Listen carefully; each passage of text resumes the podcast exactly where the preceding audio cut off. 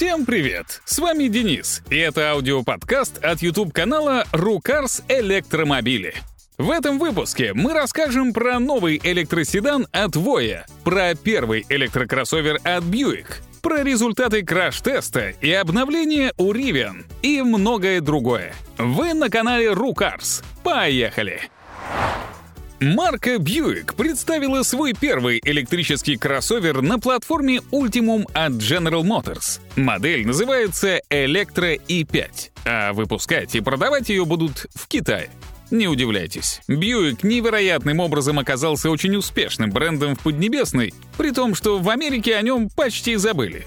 Итак, перед нами довольно большая машина, которая лишь немногим уступает кроссоверу Cadillac Lyric, сделанному на той же платформе. Технических подробностей производитель пока не раскрывает, но ранее китайские чиновники допустили утечку сертификационных данных, согласно которым в базе УИ-5 будет монопривод на 245 лошадиных сил, а максимальную скорость машины ограничат на отметке в 180 км в час. Начало продаж намечено на первую половину следующего года. Корейцы из Hyundai представили кроссовер Kona Electric нового поколения. С ним следующая история. У Hyundai есть специальная платформа для электромобилей, на которой построен Ioniq 5. Однако для более компактной и доступной иконы, похоже, целесообразным посчитали вновь сделать электрическую версию бензиновой машины. Точнее, наоборот. В этот раз дизайнеры сначала нарисовали электромобиль, а затем адаптировали из него гибридную и полностью бензиновую версии. Получилось симпатично, но осталось дождаться технических характеристик. Напомним, что у старой Коны была батарея на 64 киловатт-часа, которой хватало на 400 с плюсом километров. У новой должна быть не меньше — Китайский бренд Voya представил свою третью модель. И это большой седан длиной более 5 метров. Называется он Джуйгуан и интересен тем, что его батарея, по заверениям создателей, частично собрана из твердотельных аккумуляторов. Насколько частично, а главное, почему именно частично, непонятно. Есть шанс, что это такая маркетинговая замануха. Так или иначе, батарей на выбор две — на 82 и 109 киловатт-часов. Запас хода при этом составляет от 580 до 730 километров. Разумеется, китайских. Не забыли и про автопилот. Самое интересное, что Джуйгуан планируется продавать в России. Название можете не запоминать. Машины Воя к нам будут поступать как топовые модели нашей марки Evolut, так что седану дадут новое имя. Правда, все это пока не точно. Еще один электрический кроссовер из Китая, на сей раз от компании IM Motors. Напомним, это проект местного IT-гиганта Alibaba, который реализуется совместно с мощнейшим местным автопроизводителем SAIC. Машина называется LS7. И она, хотя и пятиместная, но большая, длиннее, например, крузака. Нам предлагают и задний, и полный привод первом 340 лошадиных сил. Дополнительный передний электромотор повышает этот показатель до 578 лошадок. Батареи делают из элементов марки Cattle. Это блоки на 90 или 100 киловатт-часов. В лучшем варианте запас хода составляет аж 660 китайских километров. Модель уже выставлена в продажу по цене от 47 до 67 тысяч евро. А что там у Теслы, спросите вы? Отвечаем. Пока Илон Маск играет с Твиттером и тем самым рушит стоимость акций собственной компании, люди на заводах не бездельничают. Так, мощность производства на фабриках в Берлине и в Техасе, которые заработали только в этом году, достигла 3000 машин в неделю. Это более 150 тысяч в год на каждом предприятии. При том, что в перспективе объемы и там, и там должны составить 500 тысяч машин в год. Пока в Техасе и Берлине делают самую ходовую Теслу — модель Y.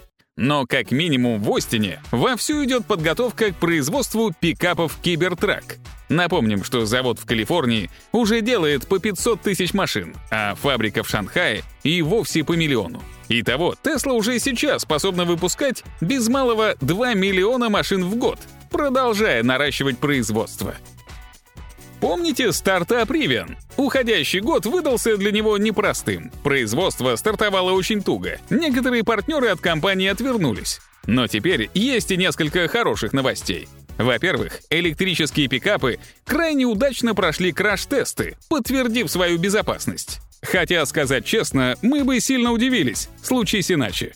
Во-вторых, производитель обновил прошивку своих машин. Появился специальный режим для движения по снегу, возможность удаленно включать прогрев салона, но главное, увеличился запас хода. Внедорожник R1S отныне может проехать на 8 км больше. Пикап R1T аж на 22 км больше. Если электрический внедорожник для вас недостаточно крут, берите трактор. Вот новейший прототип марки New Holland. Разумеется, электрический. Называется Т4. Мощность 120 лошадиных сил. Примерно как у трактора «Беларус» тысячной серии. Только не тарахтит. Но главная фишка — широкие возможности автоматизации. Полноценным роботом Т4 не является, но многими его действиями можно управлять буквально со смартфона. А также есть функция следования — вы управляете одним трактором, а еще несколько движутся рядом на заданном расстоянии и повторяют то же, что делает ведущий трактор. Например, пашут землю. Удобно, если началась посевная, а трое из четырех трактористов в деревне ушли в загул. Мы уже не раз рассказывали о том, что в мире появляются компании, предлагающие решения для переделки старых бензиновых машин в электромобили. Последние дни много новостей от британской компании Everati, которая занимается как раз этим. Начав с конверсации классического Land Rover, она добавила в портфолио предыдущий Defender, а также классический Range Rover. Плюс готова отреставрировать старичков и обновить салон экологичными материалами. Главная операция обратима, и вернуть бензиновый привод на место тоже можно. Последний проект Everati Porsche 911 поколения 964 из начала 90-х. Теперь старичок получил 500 лошадиных сил, разгоняется до сотни за 4 секунды и может проезжать на электротяге более 320 километров. Помните проект Аптера? Трехколесное электрическое транспортное средство с рекордно низким весом, идеальной аэродинамикой, солнечными панелями и рекордным запасом хода. Его создатели поделились кое-какими новостями. Они внушают оптимизм и в то же время вызывают вопросы. Итак, сейчас готова так называемая версия Дельта электрической машины. Она максимально близка к серийному производству. Осуществлять последнее предлагается в Италии по контракту с одной из местных фирм. Машина будет сделана из стекла и углепластика, однако ее окончательный дизайн пока не утвержден. Более того, даже Дельта не станет финалом, так как прототипам предстоит пройти тесты, в том числе на безопасность, после чего в конструкцию внесут изменения. И все же стартап рассчитывает начать поставки в следующем году, но скорее в конце, чем в начале. Некоторое время назад мы показывали вам проект итальянского электрического суперкроссовера Aira. Правда, кроме стильного дизайна и заявленной мощности в 800 лошадиных сил, сказать о нем было нечего. Теперь стартап демонстрирует интерьер новинки с уникальным дисплеем на передней панели, который выдвигается вверх, заслоняя собой ветровое стекло. Разумеется, только когда машина стоит. В движении он большей частью задвинут вниз. Выглядит круто, но не надо забывать, что перед нами пока лишь фантазия авторов на тему того, какой автомобиль они хотели бы построить с некоторым пониманием с их стороны по поводу того, как это сделать. Но нарисовать и даже разработать — это еще не запустить в серийное производство. И фишку недели — очередной проект превращения кибертрака Теслы в кемпер — вы можете посмотреть на нашем YouTube-канале «Рукарс Электромобили».